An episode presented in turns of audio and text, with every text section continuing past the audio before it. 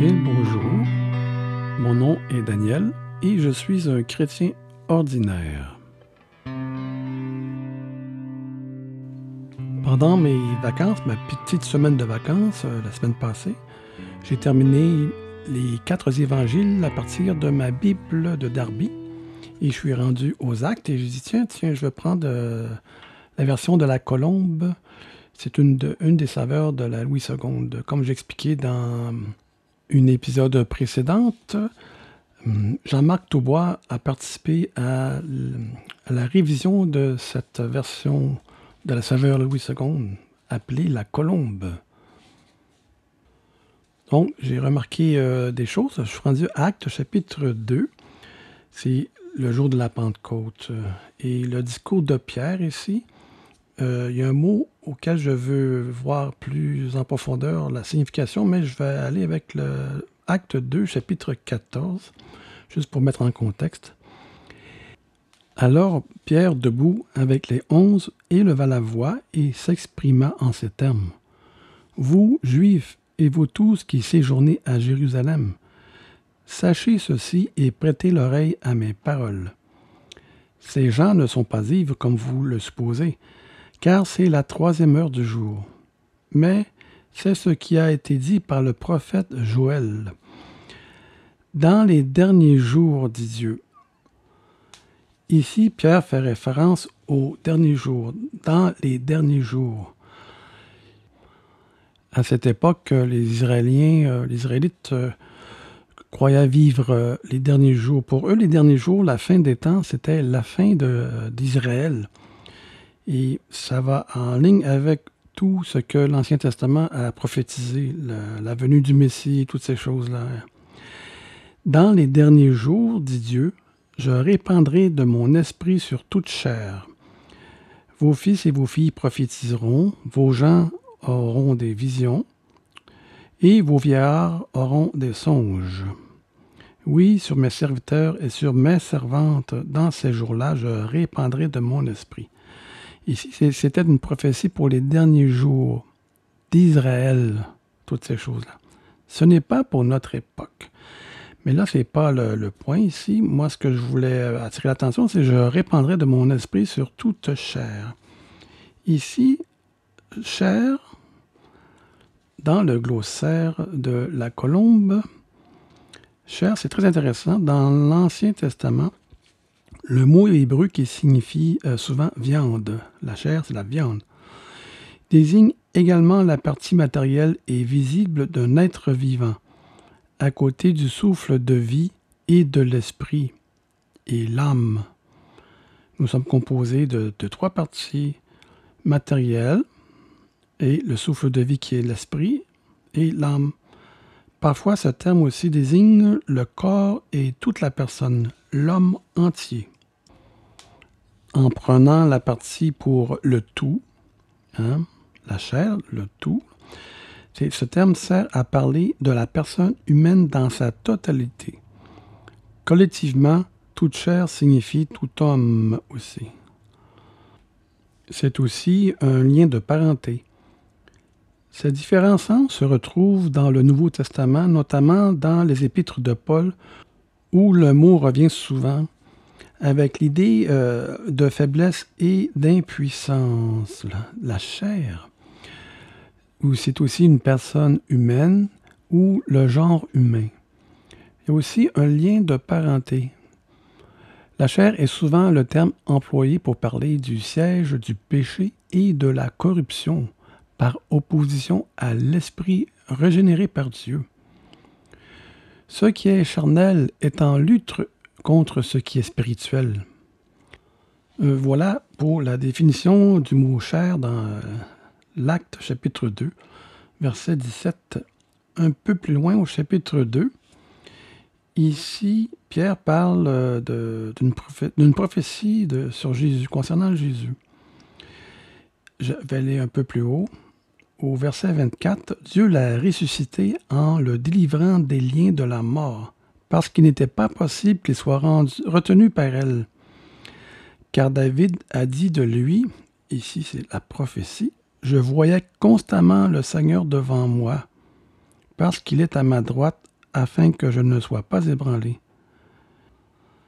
Voilà pourquoi mon cœur se réjouit et ma langue est dans l'allégresse.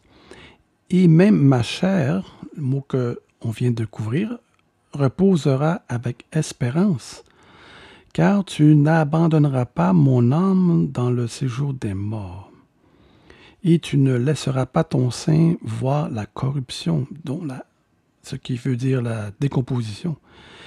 Tu m'as fait connaître les chemins de la vérité Intéressant ici. Tu me rempliras de bonheur par ta présence. Tu m'as fait connaître le chemin et la vérité. Jésus est le chemin et la vérité.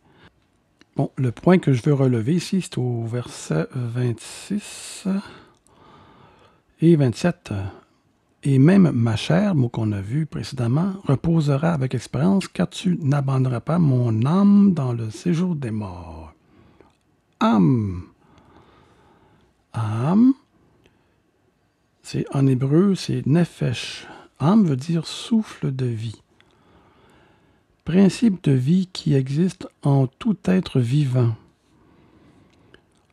La traduction âme ne rend pas toujours exactement ce terme. Âme vient du latin anima qui a donné aussi animal.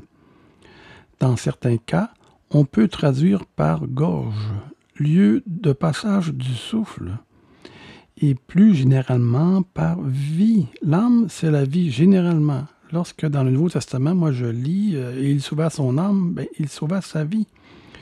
Parce que l'âme, c'est la vie. L'esprit, c'est autre chose. On voit dans la Genèse, quand Dieu créa l'homme de la poussière, il y avait une matière, et Dieu envoya un souffle de vie dans ses narines, et euh, l'homme devient une âme vivante. L'âme, c'est la vie. Et ici, je disais plus généralement par vie. Ailleurs, c'est aussi, âme veut dire euh, personne, une personne, un être humain, ou par quelqu'un, ou par le pronom personnel. Un âme, c'est un pronom personnel. Mon âme signifie ma personne tout entière aussi. Dans certains textes, il est question de l'âme de Dieu. Âme, en grec, psyché, P-S-U-C-H-E, psyché correspond à notre terme euh, psychique et peut désigner une partie de l'être. L'adjectif correspondant a été traduit par naturel et s'oppose en quelque sorte au spirituel. Parfois même, on l'a traduit par charnel. Voici ce que euh, la colombe euh, donne comme description à âme. C'est très intéressant. Je vais aller plus loin dans le livre des Actes au chapitre 3, euh, le premier verset ici. Ensemble, Pierre et Jean montaient au temple à l'heure de la prière. C'était la neuvième heure. Pierre et Jean montaient au temple. Le temple, c'est euh, sanctuaire de Jérusalem construit par Salomon, détruit au moment de la captivité à Babylone, reconstruit à l'époque du retour d'exil et, refait presque à neuf par Hérode le Grand au premier siècle avant Jésus-Christ. Il sera définitivement détruit en 70 après Jésus-Christ lors de la guerre contre les Romains, à l'époque de la fin des temps pour Israël. À l'époque de Jésus, c'était un édifice majestueux et célèbre auprès des autres peuples qui faisaient partie de l'Empire romain. Le mot temple dans le Nouveau Testament traduit en réalité deux mots grecs différents qui s'appliquaient à des parties différentes du sanctuaire. Le temple, proprement dit, en grec qui est naos, avec son vestibule, son lieu saint et son lieu très saint. Ces deux dernières pièces, le lieu saint et très saint, étaient séparées par le voile du temple que seul le souverain sacrificateur franchissait une fois par an, le jour des expiations. C'est pas pour rien que Dieu déchira le voile du temple exposant euh, le lieu saint et le lieu très saint où étaient mis les tables de la loi. Dieu signifiait par là que c'en était fini de la prêtrise et que maintenant toute personne pouvait avoir accès directement à lui par son Fils qui venait d'expirer avant sa résurrection. Dans certains euh, textes, le mot a été traduit par sanctuaire, le temple, par sanctuaire. Le peuple n'entrait pas dans le temple, seuls les sacrificateurs y accomplissaient leur service. Et maintenant, dans le temple aussi, il y a les parvis du temple, à l'intérieur de l'enceinte sacrée, où se trouvaient différentes cours euh, réservées à certaines catégories de personnes. les parvis des païens étaient ouverts à tous. Les autres parvis étaient réservés aux juifs. Il y avait évidemment le parvis des femmes, il y avait le parvis d'Israël et le parvis des sacrificateurs. Des portiques et portes séparaient ces différentes sections du temple. L'une de ces portes avait pour nom la Belle et se trouvait entre le parvis des païens et celui des femmes. C'est dans le parvis des païens que se trouvaient les marchands du temple chassés par Jésus. Hum, intéressant ça. Jésus avait euh, chassé les marchands du temple dans la porte, le parvis des païens. Oh, très intéressant. Un peu plus loin dans le chapitre 3, au verset 22, on parle ici, euh, je vais lire à partir du verset 22. Moïse a dit Le Seigneur, votre Dieu, vous suscitera d'entre vos frères un prophète comme moi. Prophète. Qu'est-ce qu'un prophète La description ici? Prophète, prophétie, prophétiser. Le prophète de l'Ancien Testament était des hommes qui, en réponse à une vocation de Dieu, annonçait au peuple sa volonté, la volonté de Dieu, et dénonçant aussi parfois avec une grande sévérité les infidélités dont le peuple et ses dirigeants se rendaient coupables.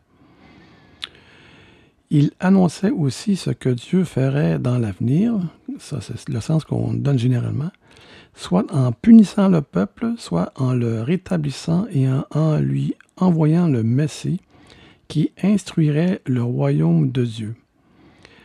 Et si les prophètes annonçaient euh, des réprimandes ou des, des, des, peines, c'était pour que le peuple se détourne et revienne sur la bonne voie, dans le fond. Les prophètes ne prophétisaient pas nécessairement des choses qui devaient arriver, mais c'est des choses qui, qui devraient arriver si vous continuez et vous persistez dans votre voie. Si les gens d'Israël revenaient comme les gens de Nénive, Nénive était prédit pour être détruit.